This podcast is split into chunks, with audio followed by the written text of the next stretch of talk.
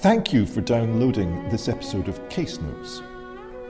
Case Notes was recorded at the Royal College of Physicians of Edinburgh as part of the Edinburgh History of Medicine seminar series. You can get news of our latest events if you follow us on Twitter at RCP Heritage. We hope you enjoy the talk. Well, thank you very much. That's a first, actually. So, um, uh, I'm Ian Milne, the Sibbald librarian here at the Royal College of Physicians, and it's my great pleasure to introduce Elaine Sharling, who's going to help me uh, with our talk today. Uh, Elaine works for the college, uh, but she's also an actress who's appeared in Shakespeare. Um, she did a show on Kathleen Ferrier at the Fringe a couple of years back, and um, in um, 2013, she read Cullen Letters for us uh, here at the college. Um, and it, it's great to see some familiar faces here, uh, which, which always slightly surprises me. And people come up at the end and chat. Uh, and um, I mean, obviously, the reason we do this is to show off the collection here in the college. Um, and it's an excuse to uh, get out some of the nice books that are in the strong room downstairs.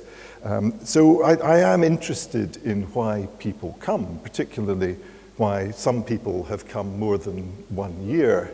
Uh, so I did ask uh, a gentleman yesterday why he came, and he said, Well, um, I've got a disabled parking sticker and I can park right outside. um, and then, um, uh, really, just, just probably just wanting more trouble, I asked someone else, and they said, Well, there wasn't anything else on at 11 o'clock. Um, and um, probably more importantly for the people sitting in the front row, there's no audience participation, so it's perfectly safe to sit in the front row. Um, again, it's probably wrong to uh, read out a review at the start of a show um, but um, I had to share our, our, review with you. We got a four star review, and it said, I have to add, the loos are the best I think I've ever encountered in a fringe venue. um, so we're going to uh, um, talk about five plants, uh, five books, and uh, five physicians. I think it's slightly more than five physicians. Um, and if there is any theme, I guess it's the uh, connections between them um, and also the what I hope you'll find fascinating life stories of some of the people we're going to be talking about. Um, we, were, we chose the topic this year because um, one of the fellows of the college, Professor Michael Lee, has just um, uh, written this book, which has just been published, called uh, Plants, Healers, and Killers.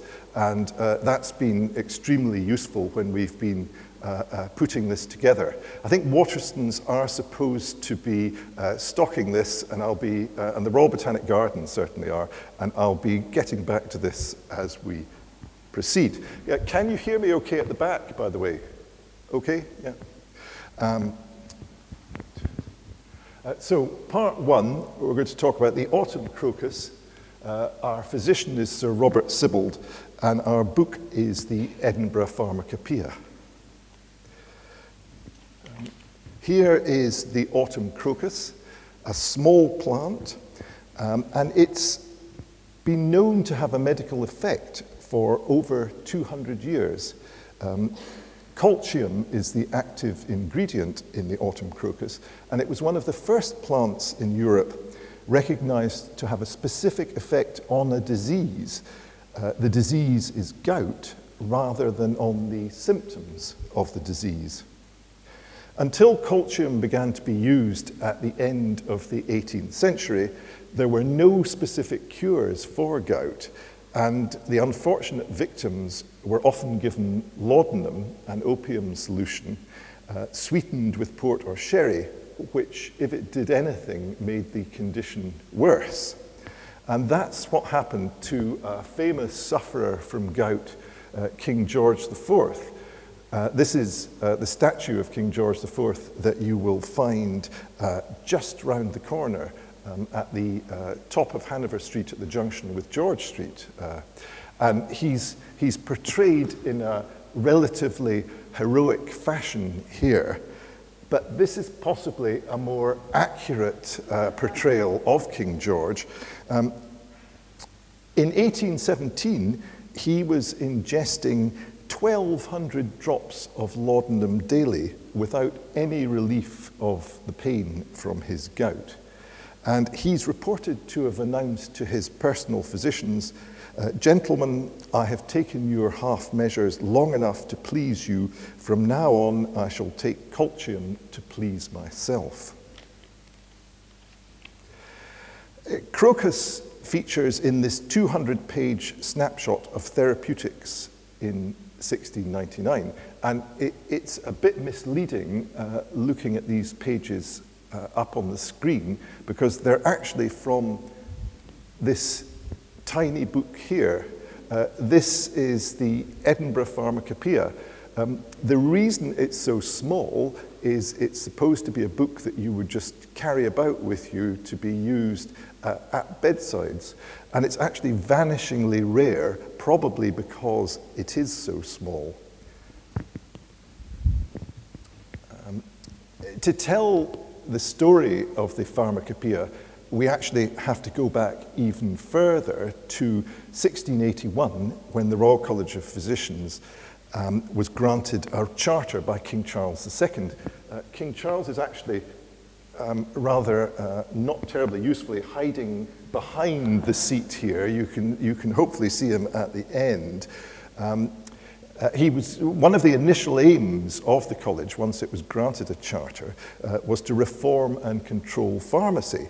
And they hoped that the adoption of a list of drugs approved by them would push up standards. And to do this, they needed a pharmacopoeia. Um, and they wanted to get consensus, so they formed a pharmacopoeia committee with eight members to agree on the list. Um, however, it took the committee 18 years to agree and produce the book. Uh, the 1699 Pharmacopoeia is in three parts. Uh, the first part consists of 22 pages devoted to animal, vegetable, and mineral simples. Uh, and simples is, is the clue. They're just sort of one off things like plants. So plant medicine is vital, and that brings us on to our physician, uh, Sir Robert Sibbald, who is regarded as the founder of the college. Now, I, I have complained that uh, as he's the founder of the college, I'm not quite sure why his um, uh, portrait is sort of a bit hidden over in this corner. That's the, uh, what you're seeing on the screen is here. But actually, it, it's probably quite appropriate because Sibbald lived in very turbulent times, and uh, I think he probably had to spend quite a few, well, we, we know he had to spend quite a lot of his life hiding in corners. Um, he was born in 1641 into a prosperous Fife landed family. He was tempted to um, have a career in the church, but he chose uh, medicine. Um, he built up a medical practice in Edinburgh in what was a very dangerous time. As his practice grew, he was able to turn his mind to more public activities. And his first project was the creation in 1667 of a physic garden. One reason we know about uh, Sibbald's gardening is that he wrote an autobiography. There aren't many autobiographies that cover this period. This is um, uh, contemporary to the time that uh, Pepys was writing his famous diary. Um, and uh, Elaine is now going to read a bit from Sibbald's autobiography. You're, you're hearing Sibbald's voice here, and in fact, and all the uh, readings that Elaine will do are from the actual people of the time.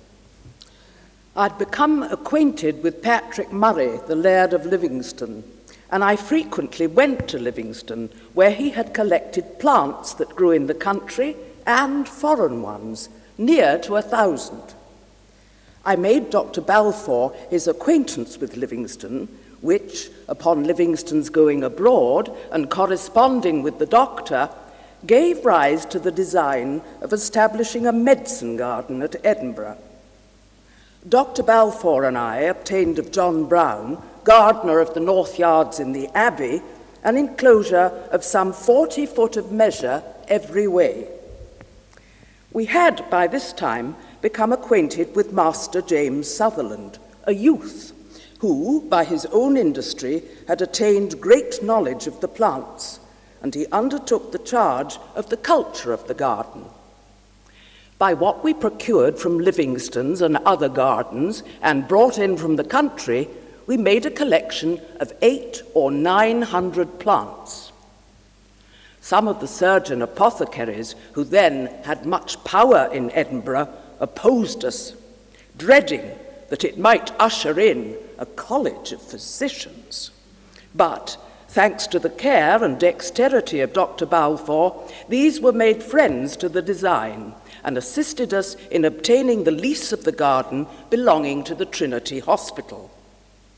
After this, we applied ourselves with much care to embellish the fabric of the garden and import plants from all places into this garden.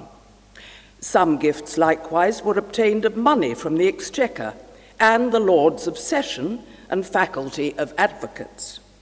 And by Dr. Balfour's procurement, considerable packets of seeds and plants were yearly sent hither from abroad. And the students of medicine got directions to send him from all the places they travelled to, by which means the garden increased considerably every year.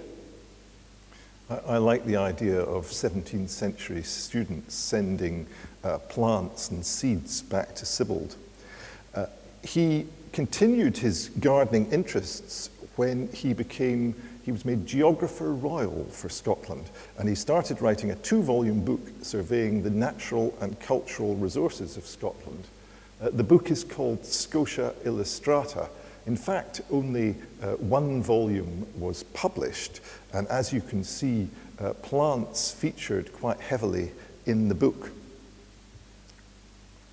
In the 1670s, uh, Sibbald made a very influential friend when he began to be consulted by the ambitious royalist politician James Drummond, the Earl of Perth. Uh, this was a time of uh, serious religious strife um, and Sibbald rose with his dubious patron uh, until uh, the Edinburgh mob uh, rioted against Perth and uh, his friends, and Sibbald was one of the mob's chosen targets. Uh, um, and Elaine is going to uh, read Sibbald's account of this from his memoir. The rabble judged that I'd made the Earl of the Catholic persuasion and vowed to be avenged on me and accordingly, the 1st of February, while I was sitting in my own chamber reading, they came in a tumult to my house to assassinate me.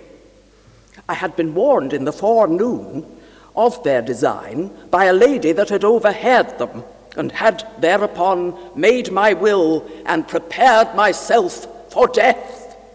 And when they came to force their entry to the house, three or four hundred of them I fell upon my knees and commended my soul to God. And then I went out at the back door. After, um, uh, after considerable adventures, uh, Sibbald escaped to London, uh, but he, he wasn't happy in London. Uh, realized that uh, his, his religion changing hadn't really helped his career. So he, he returned to Edinburgh and renounced Catholicism. Um, we may be being a, a, little unkind on Sibbald here. He was a, a, a remarkable man, but he, uh, he's got um, uh, just a touch of the Victor Meldrews. He, he's a bit of a moaner in his autobiography. Um, and he, he, there's about two pages when he lists all the disasters and accidents that have befallen him.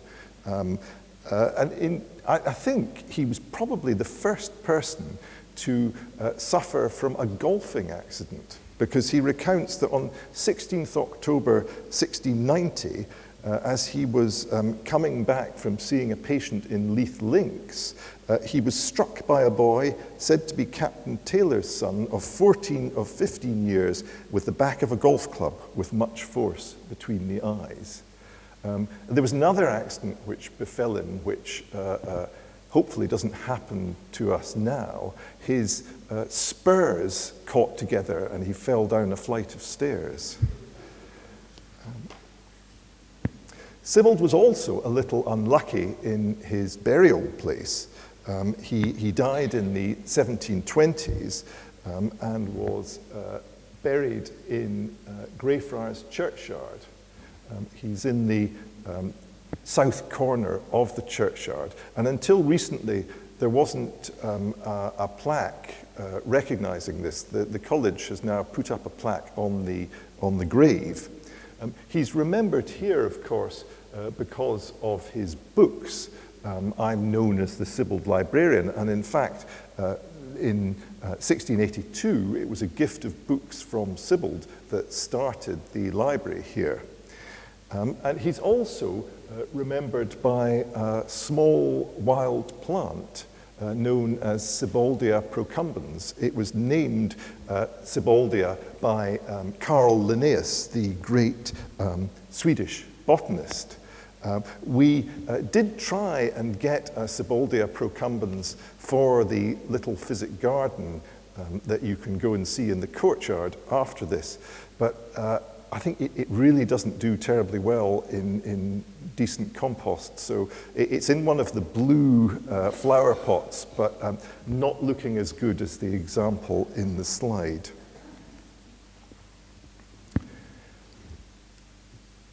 Right, we will move on uh, a few years to a slightly more settled time, and we're going to talk about Foxglove, Dr. John Hope, and Blackwell's Herbal.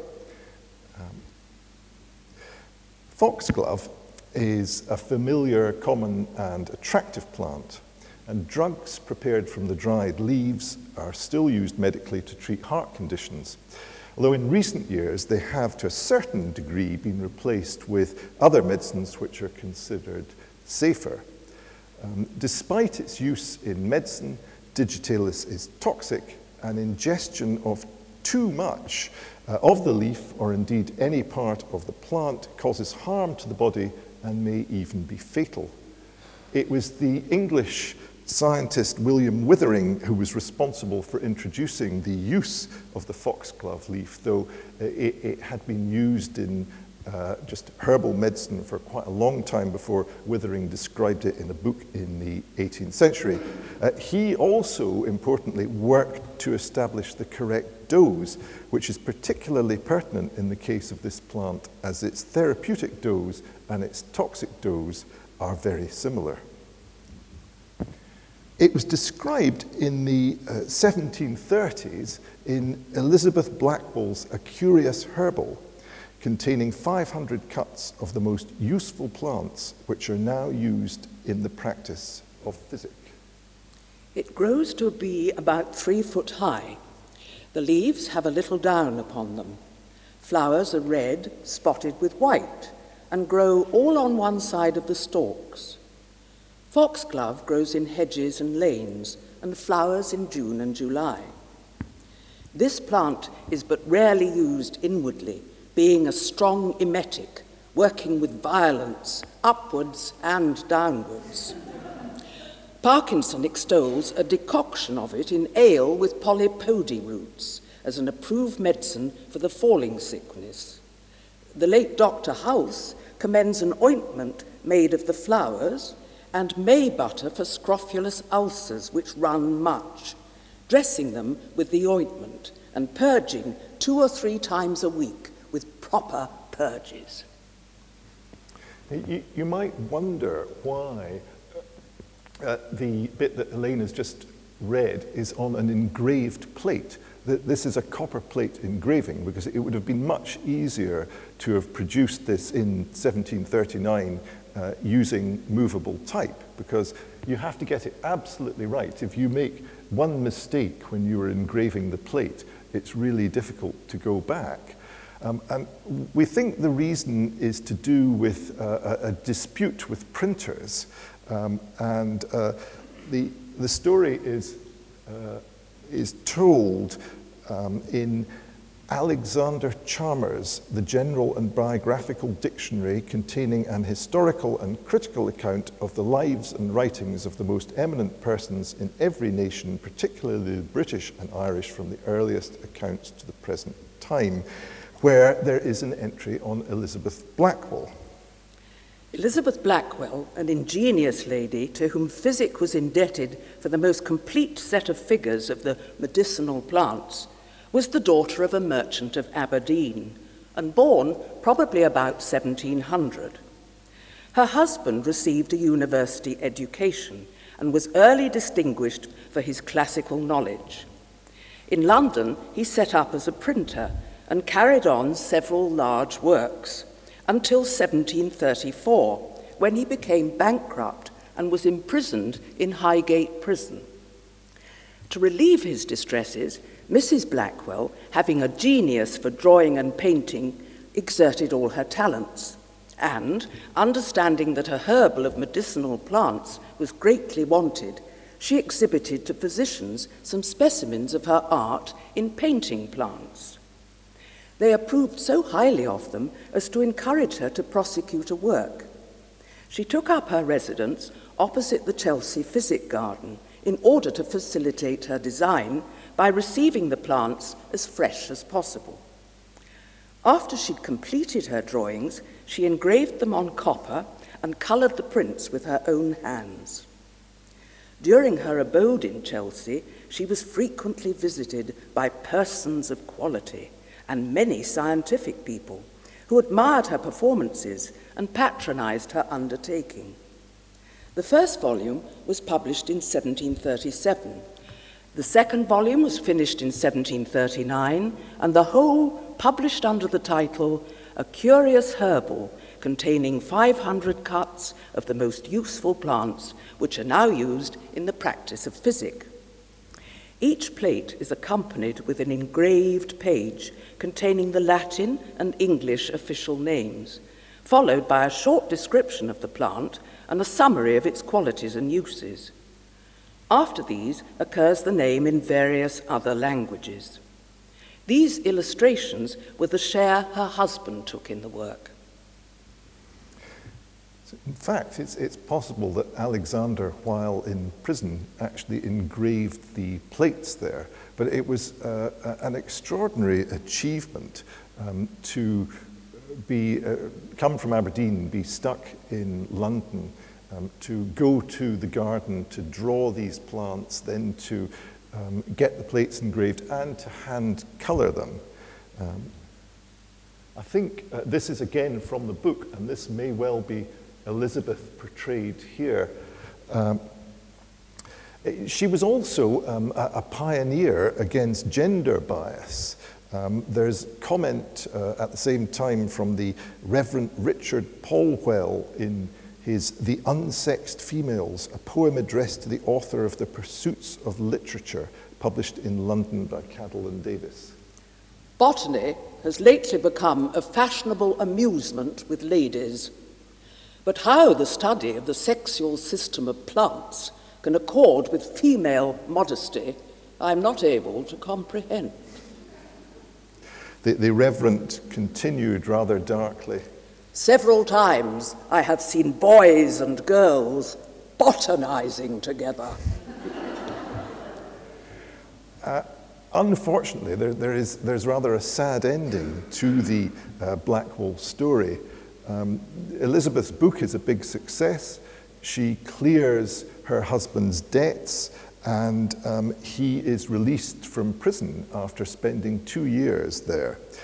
Uh, he, perhaps with the knowledge he'd gained producing the book, uh, changes careers from being a printer to being an agricultural advisor, uh, which he has some success in Britain uh, uh, doing this, and in fact is spotted by the Swedish ambassador and goes over to Sweden in 1742, where he advises King Frederick of Sweden on uh, agriculture.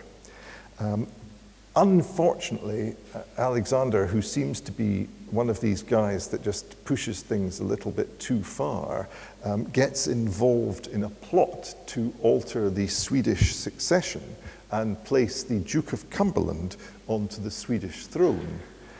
Uh, this didn't end well, and Alexander was condemned to death for high treason and executed in Sweden on 29th of July 1747. Uh, Elizabeth was just about to go and join him in Sweden when this happened. Uh, she died 11 years later in 1758 and appropriately is buried in the churchyard of uh, Chelsea Old Church. Um, it's actually an even more tangled story than the one we have related, and uh, Elaine's reading, which was from a Victorian account, if you are interested, I would recommend uh, this book about um, uh, Alexander Cruden, who wrote an encyclopedia of the Bible. Uh, Cruden um, also uh, uh, really fancied Elizabeth, and the, the whole tortured tale is, is revealed in this book, which is a great read. Um, we have one further postscript to uh, the Blackwell story. Um, this is a scan of a letter in the college archive written 247 years ago on 7th March 1768 by the first Scottish born British Prime Minister, John Stuart, the third Earl of Bute. Bute was passionately interested in botany. and In fact, I think he was much more interested in botany than uh, politics. Uh, and uh, he had a greenhouse at Kew, um, and that featured um, an extension for his botanical library and also a private gate into the grounds of Kew Palace, where he helped Princess Augusta to uh, create Kew Gardens. And Bute uh, wrote this letter uh, from his Luton Hoo estate in Bedfordshire to a fellow of the college, his family friend, Dr. John Hope, a notable Scottish medic and botanist. And he's saying, I've sent by carrier the 12th volume of Hill's Vegetable System, and I've taken the liberty to put up with it some fine editions of books of botany that did not appear to me to be in the catalogue you sent me. May I desire them to be placed with the vegetable system in the library. I enclose the list consisting of seven articles and shall be glad to hear they arrive safe as paintings are subject to be injured by damp. Uh, it was a fabulous gift that Bute was sending to the college, and you can see uh, uh, some of the books uh, next door in the exhibition we've put on. Uh, Hope uh, was the professor of botany and materia medica, and he was a college president here as well. In 1784, I think he became president. As you might expect, he had a long connection with Edinburgh's Physic Gardens. In fact, it, it was Hope linked with Bute that in 1763 um, uh, brought the uh, Abbey and Trinity Gardens here together on a five acre site on the west side of Leith Walk, now Haddington Place. Um, and that was where the gardener's cottage that is uh, now being reconstructed in the botanics was. This was a cottage where Hope taught, and um, it's been taken from Leith Walk stone by stone and is currently being um, uh, reconstructed in the botanics. And Hope is also known, uh, the John Hope Gateway to the Royal Botanic Garden is named after Hope. To get back to the book, uh, it, this is um, the 12th volume of Hill's Vegetable System. And as you can see, it's, it's rather splendid, and this is uh, Bute's crest here. So it's a, a fantastic, um, generous gift that the college has had. And uh, uh, Bute's letter is basically saying, um, I've sent you this really generous gift, and you haven't acknowledged the fact that any of the books have arrived. So um, uh, Hope, who we can see here uh, gardening, um, has a bit of a problem on his hands. Uh, what's he going to do? This is really quite embarrassing to the college. So he goes off to see the college president, uh, Sir Stuart Threipland. And uh, here is, is Threipland. And as you may have guessed uh, from his name, Sir Stuart Threipland was involved with Bonnie Prince Charlie's uprising in 1745. And Stuart, uh, in fact, was the chief medical officer to uh, Bonnie Prince Charlie. So he would have been at Culloden, and the Duke of Cumberland, who we mentioned uh, earlier, uh, was on the other side. Uh, after Culloden, uh, Threipland escaped to France and joined the prince in Paris. After an amnesty, he returned to Edinburgh and established himself as a successful physician and was elected president of the Royal College of Physicians in 4th December 1766. So Hope and Threipland have to come up with an excuse, uh, and Elaine will read the excuse. You can see if you'd be convinced. My Lord, by particular desire of the Royal College of Physicians of Edinburgh, I beg leave to trouble your lordship with their most grateful acknowledgement for the elegant and genteel present of books you have been pleased to honour us with. They are both useful and ornamental to our library the college thought it improper to interrupt your lordship's attention from affairs of greater moment by intimating the arrival of each volume of Hill's vegetable system, of which 12 volumes have come in course, and merit well the just sentiments that the college has of your benevolence to their society. Confirmed by a fresh testimony of your lordship's goodness in this valuable present the book shall have most deservedly a proper place in the library or hall the physicians are about to build, and which they intend to make as genteel and elegant a piece of architecture as the college funds will permit. I have the honour to be, with the greatest respect, my lord, your lordship's most obedient and most humble servant, Stuart Threipland, Doctor, Edinburgh, May 1768. I hope you'd be convinced. Um, we're now going to uh, uh, move on to part three. We're going to talk about rhubarb. Um, our physician is William Woodville, and his book, Medical Botany, is the book we're going to talk about. Now, uh, I did have a prop uh, provided by Jane Hutcheon of the, uh, who used to work at the Botanic Gardens at this point, and I was going to pull up uh, a stalk of rhubarb, but I left it next to uh, my waste paper bin, and the overzealous cleaners have, I'm afraid, disposed of it. So you, you, you have to imagine a bit of rhubarb.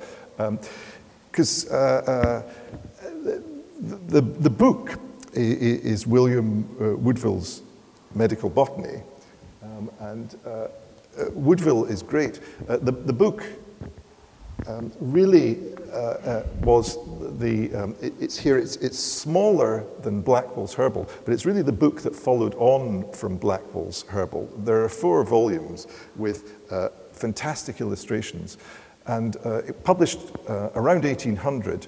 Um, and it's, it's still a book that we use today because it's got great indexes um, and fantastic illustrations.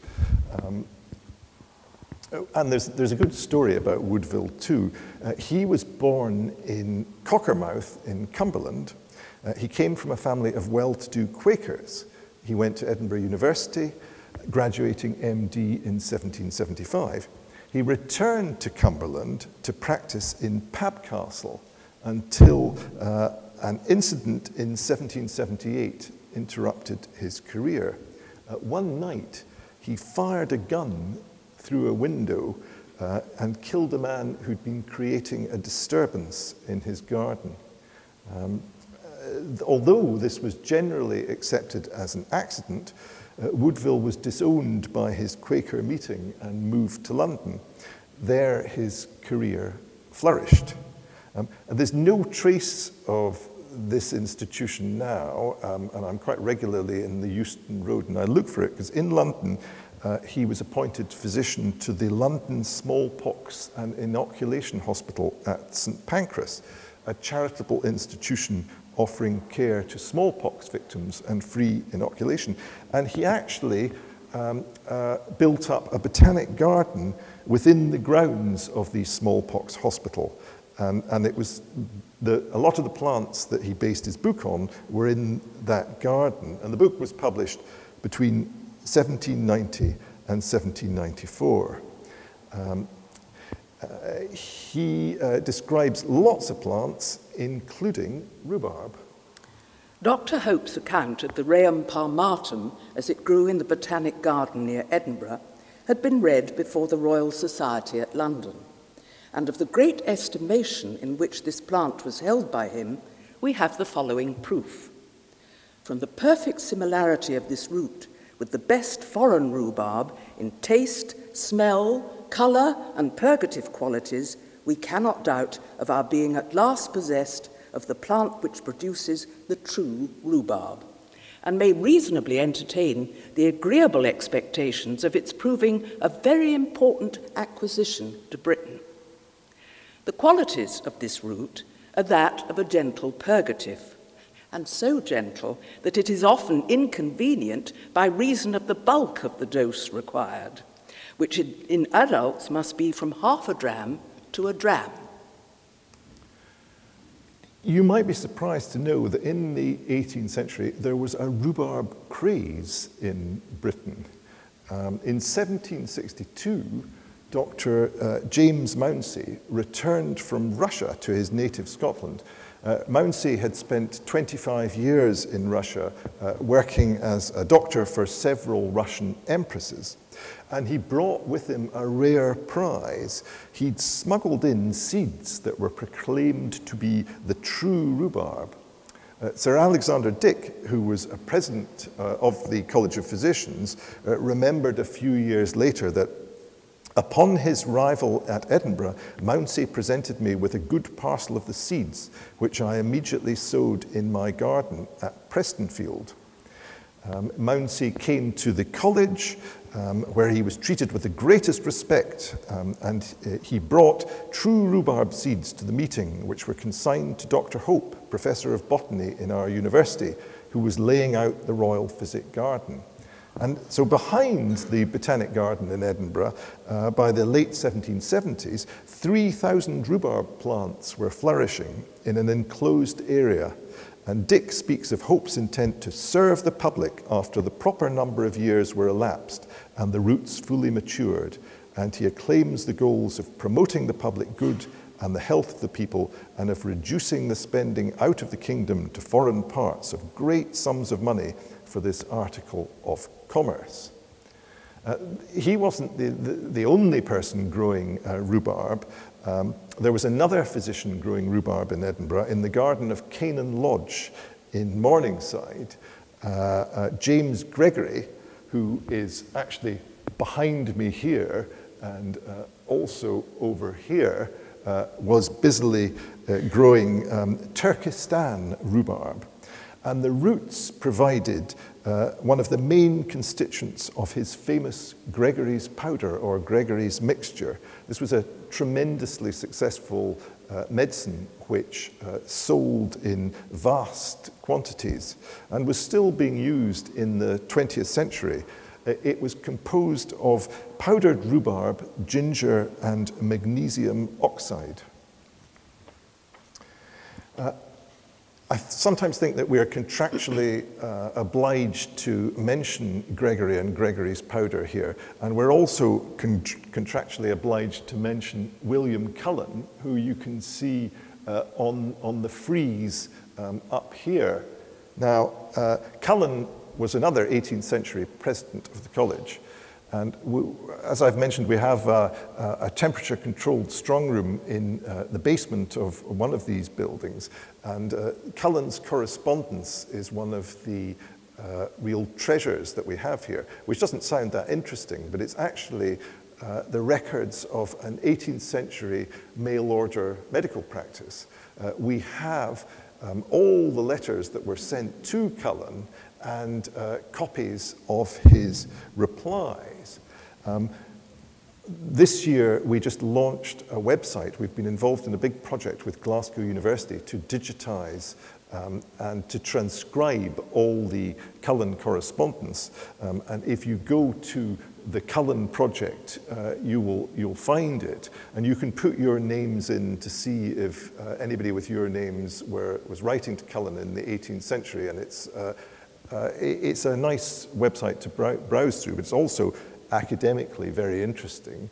And here you can see that there are actually 185 records to rhubarb uh, in the Cullen correspondence. It's um, uh, put together in cases, and Elaine is going to read uh, a letter written to Cullen in June 1779 from Torphichen in Edinburgh.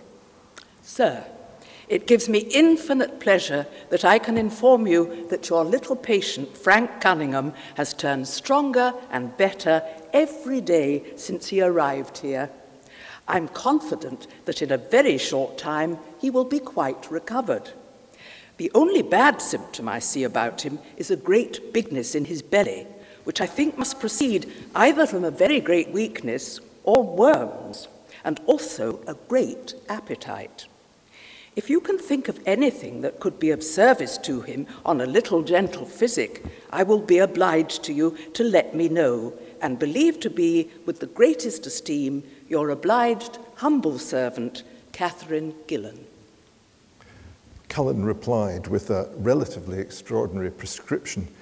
Uh, Mrs. Gillen, case of Master Frank Cunningham, Take five grains of crab's eyes, 10 grains of magnesia alba, three grains of powdered electuary of rhubarb. Make a powder of it to be taken in case of emergency. Uh, it ought to open his belly without much purging, and if it purges him much, the doses must either be given more seldom or the medicine changed.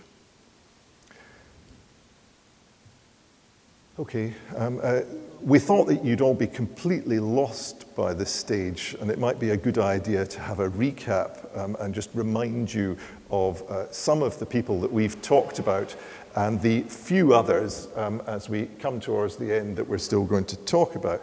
Um, uh, it, we, we got our, our high tech IT team to see if we could do something better with the linkages because Elaine was worried that that wasn't clear. They spent ages on it and they came up with this. so um, uh, I hope that's making things much clearer. Uh, I will now move on to lettuce, Dr. Andrew Duncan, and the Flopsy Bunnies. Elaine. Mr. McGregor's rubbish heap was a mixture there were jam pots and paper bags and mountains of chopped grass from the mowing machine, which always tasted oily, and some rotten vegetable marrows and an old boot or two. One day, oh joy, there was a quantity of overgrown lettuces which had shot into flower. The Flopsy bunnies simply stuffed lettuces.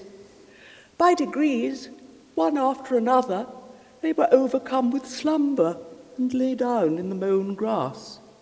Benjamin was not so overcome as his children. Before going to sleep, he was sufficiently wide awake to put a paper bag over his head to keep off flies. I really just put that in because poor Elaine has had to read all these memoirs of 18th century male doctors, and it was nice to give her something different to do. Uh, but Woodville also um, uh, mentions lettuce.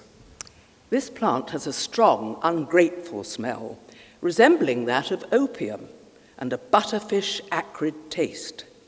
It abounds with a milky juice in which its sensible qualities seem to reside, and which appears to have been noticed by Dioscorides, who describes the odour and taste of this juice as nearly agreeing with that of the white poppy.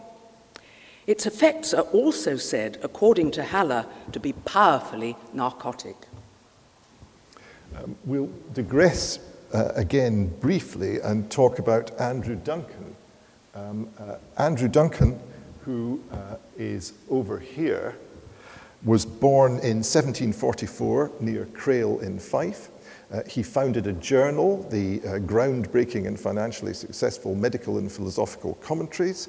Um, uh, he graduated in, in medicine at St Andrews. In 1776, he established the Dispensary for the Sick Poor, providing care for the poor and cases for teaching purposes. And he became uh, a president of the college.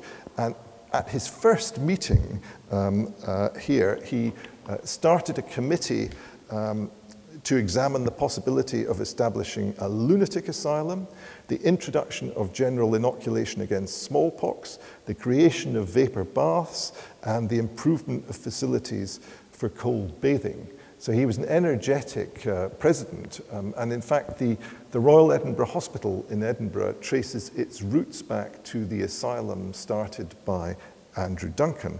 Uh, he also founded social clubs, including the Aesculapian Society, which was supposed to bring the uh, uh, fractious physicians and surgeons together. It's a society which still exists now.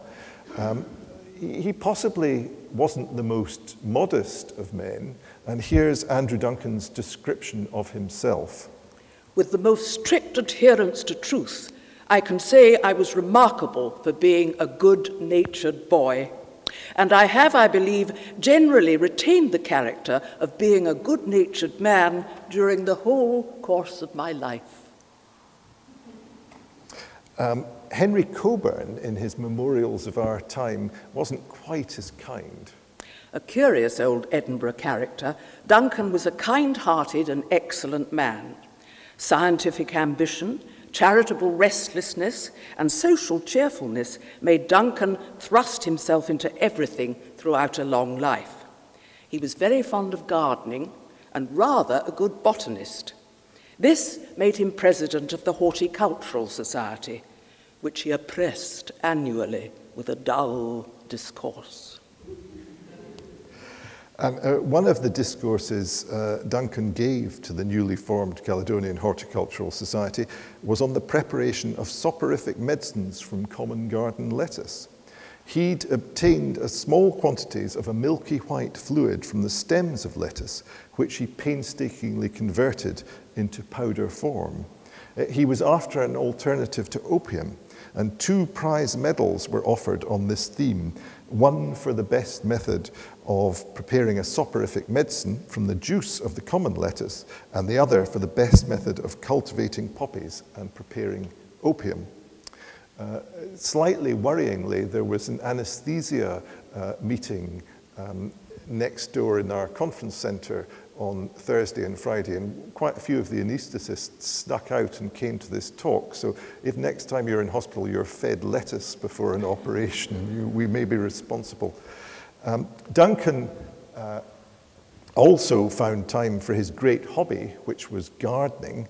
Um, he had a garden near Arthur's Seat uh, with Here's Health uh, inscribed at the entrance. And he says, In that small garden, I may be found almost every summer morning before breakfast, obtaining from it both amusement and health. Uh, th- this is the uh, young Duncan in Kay's portraits, uh, and this is the, the older Duncan. So I think uh, the health thing obviously worked for, uh, for Duncan. Um, he loved lists and he kept records of the garden. For instance, he recorded the annual produce of his two Jargonelle pear trees, uh, which ranged from 53 dozen in 1803 to a miserable three dozen in 1812. Um, he started uh, a gardening society, the Caledonian Horticultural Society, and they actually met in the George Street Hall of the Royal College of Physicians. Um, the society were supposed to um, uh, encourage and improve the cultivation of the best fruits, of the most choice flowers, and of the most useful culinary vegetables. Um, we have lots of beautiful books here, but we've also got um, uh, more minor um, items of correspondence. And here's a letter from uh, the Secretary of the Caledonian Horticultural Society to the President of the Royal College of Physicians of Edinburgh. Sir, I'm directed by the Council of the Caledonian Horticultural Society to beg your acceptance the sincere thanks of the Society for the permission of holding their meetings in the hall of the Royal College of Physicians at Edinburgh. They also desire me to request that the College will accept a few apples and pears which accompany this letter and have this day been produced in competition for prizes. They've given directions to their treasurer to keep the ground round the hall in the best possible order. They are sorry, however, to say that their attempts to get beautiful exotic shrubs to grow in a situation so necessarily so much exposed to smoke, they've been fruitless. It has been fruitless. I am, sir, your very obedient servant, Pat Neal, Secretary, Caledonian Horticultural Society. It's interesting to see the reference to pollution and smoke. Um, and the earliest uh, picture we have of this hall was a photograph taken about 1900, and the ceiling is almost completely black from uh, the general Edinburgh pollution and also from the oil lights that used to light the hall, and presumably from the fires that burnt in the fireplaces on either side. Okay, we're finishing with belladonna.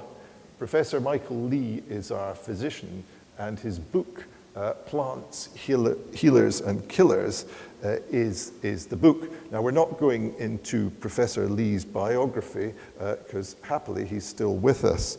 Um, uh, uh, but actually, uh, we're going to talk about belladonna, and one of the classic descriptions of belladonna is uh, by Andrew Duncan in the Edinburgh New Dispensatory, um, in which he claimed that uh, uh, belladonna could be used to successfully treat the plague and conditions such as paralysis, epilepsy, whooping cough, melancholy, and mania. Uh, Woodville also mentions belladonna. It has certainly long been known as a strong poison of the narcotic kind and the berries, though less powerful than the leaves, furnish us with many instances of their fatal effects, particularly upon children, who are readily tempted to eat this fruit by its alluring appearance and sweet taste.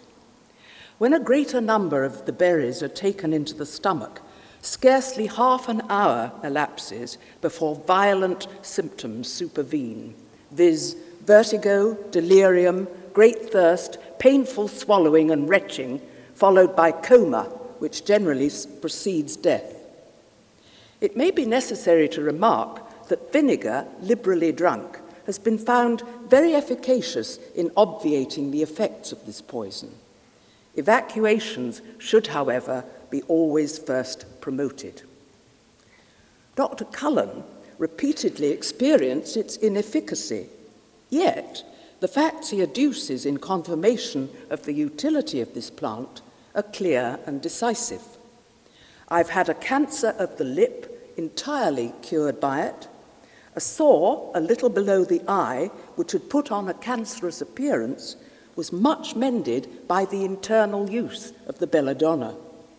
But the patient, having learned somewhat of the poisonous nature of the medicine, refuted to continue the use of it upon which the sore again spread and was painful. Uh, the uh, atropa in the um, Atropa belladonna comes from Atropos, one of the three fates who decided on the death of every living being. And the plant itself is known as uh, Atropa belladonna or beautiful lady, uh, so called because of its pupil dilating properties. As early as the 16th century, Italian women used drops of the nightshade berry juice to give them that fashionable wide eyed look. Um, about 20 years ago, and this is a story that's covered in Professor Lee's book, uh, there was an extraordinary incident that happened in Edinburgh, um, as uh, Elaine will tell you. On a late summer's evening in 1994, in Athelstaneford, East Lothian, Alexandra Agutter took a cool and refreshing gin and tonic. But something was not quite right. The taste of her G&T was too bitter. In minutes, Alexandra would grow delirious, her vision blurred, and her mouth became dry. Her husband, Paul Agutter, a biology professor at nearby Edinburgh Napier University, called their GP. There was no answer, so he left a message. Alexandra's symptoms continued to worsen, but thankfully for her, another doctor had picked up Paul's message and alerted the emergency services. Finally, paramedics arrived and Alexandra was taken to hospital where it was discovered that she'd been poisoned with atropine. Alexandra was not alone, as was reported in The Independent, uh, with a headline Four ill after drinking poisoned water. This was on Tuesday, the 30th of August 1994. Tonic water from an Edinburgh supermarket, which poisoned four people, was contaminated by a derivative of deadly nightshade, detectives said last night. Safeway was forced to withdraw stocks from supermarket shelves across the country after the foreign substance was found in bottles bought from its Hunter's Tryst store. Detectives have still not determined whether the tonic water had been poisoned deliberately. Elizabeth Smith, 45, and her 18 year old son Andrew from Edinburgh were taken to hospital last Friday after drinking Safeway's own brand tonic water. They were released after treatment. Yesterday it was disclosed that a second woman, Alexandra Agutter, 39, and her 11 year old daughter Beatrice were also treated in hospital on Sunday after drinking tonic water brought at the Hunter's Tryst store. Detective Superintendent John McGowan of Lothian and Borders Police said that officers had yet to establish how the poison had got into the tonic water or a motive for the act. Uh, luckily, clues abounded. First came Alexandra's gin and tonic. The concentration of atropine in her glass was higher than in the tonic bottles recovered from the supermarket. How could this be? Then there was the evidence of a Napier student who was working in the Safeway store. He'd seen a man putting bottles of tonic water back on the shelves. Finally, CCTV cameras established that Alexandra's husband, Paul, was in the store at the time. Paul Agutter, a biology professor at Edinburgh's Napier University, had financial worries and was under pressure to marry his mistress, a mature student at Napier. He hatched a plan to poison his wife using atropine, which he was able to buy in his role as a researcher. Four days before, Agutter laced bottles of tonic water with the drug and put them on the shelves at Safeway. In the end, Alexandra had a lucky escape. She didn't drink the whole drink because it was so bitter, and her husband had also miscalculated the amount which would be needed to kill her. Uh, so Paul Agutter uh, was not only poisoning his own wife, he was trying to poison a whole lot of other people to throw suspicion on uh, some uh, external source. Uh, he was convicted of the crime and he spent uh, 12 years in, he got a 12 year sentence, of which he spent uh, seven years in prison. Uh, there, there's a sort of strange postscript to this story, too, because um, when he was released from prison, um, he got a job as an ethics teacher at uh, Manchester University in 2003. Um, atropine the beautiful, atropine the deadly. Whichever way you look at it, atropine is not to be trifled with. And beware a bitter G&T. So just finish by saying that um, it's actually quite appropriate to finish in gin and tonic because uh, quinine uh, is an ingredient of tonic and of course was uh, used in the 18th century as uh, a cure for malaria or fever. Uh, quinine was also known as Jesuit's bark, and we know that quite a lot of people wouldn't take what was known to be an effective medicine because they were Protestants and didn't want to take Jesuits' bark. So it poses the question that um, uh, if Sibbald got malaria, it would depend on what religion he was practicing, whether he would take the cure or not. Uh, thank you very much for coming. I hope you found uh, some of it interesting. Thank you for listening to our History of Medicine lecture series, Case Notes. This podcast has been brought to you by the Royal College of Physicians of Edinburgh. We're a charity, and if you enjoyed today's show, head over to rcpe.ac.uk backslash heritage for more information and how to donate. Thank you.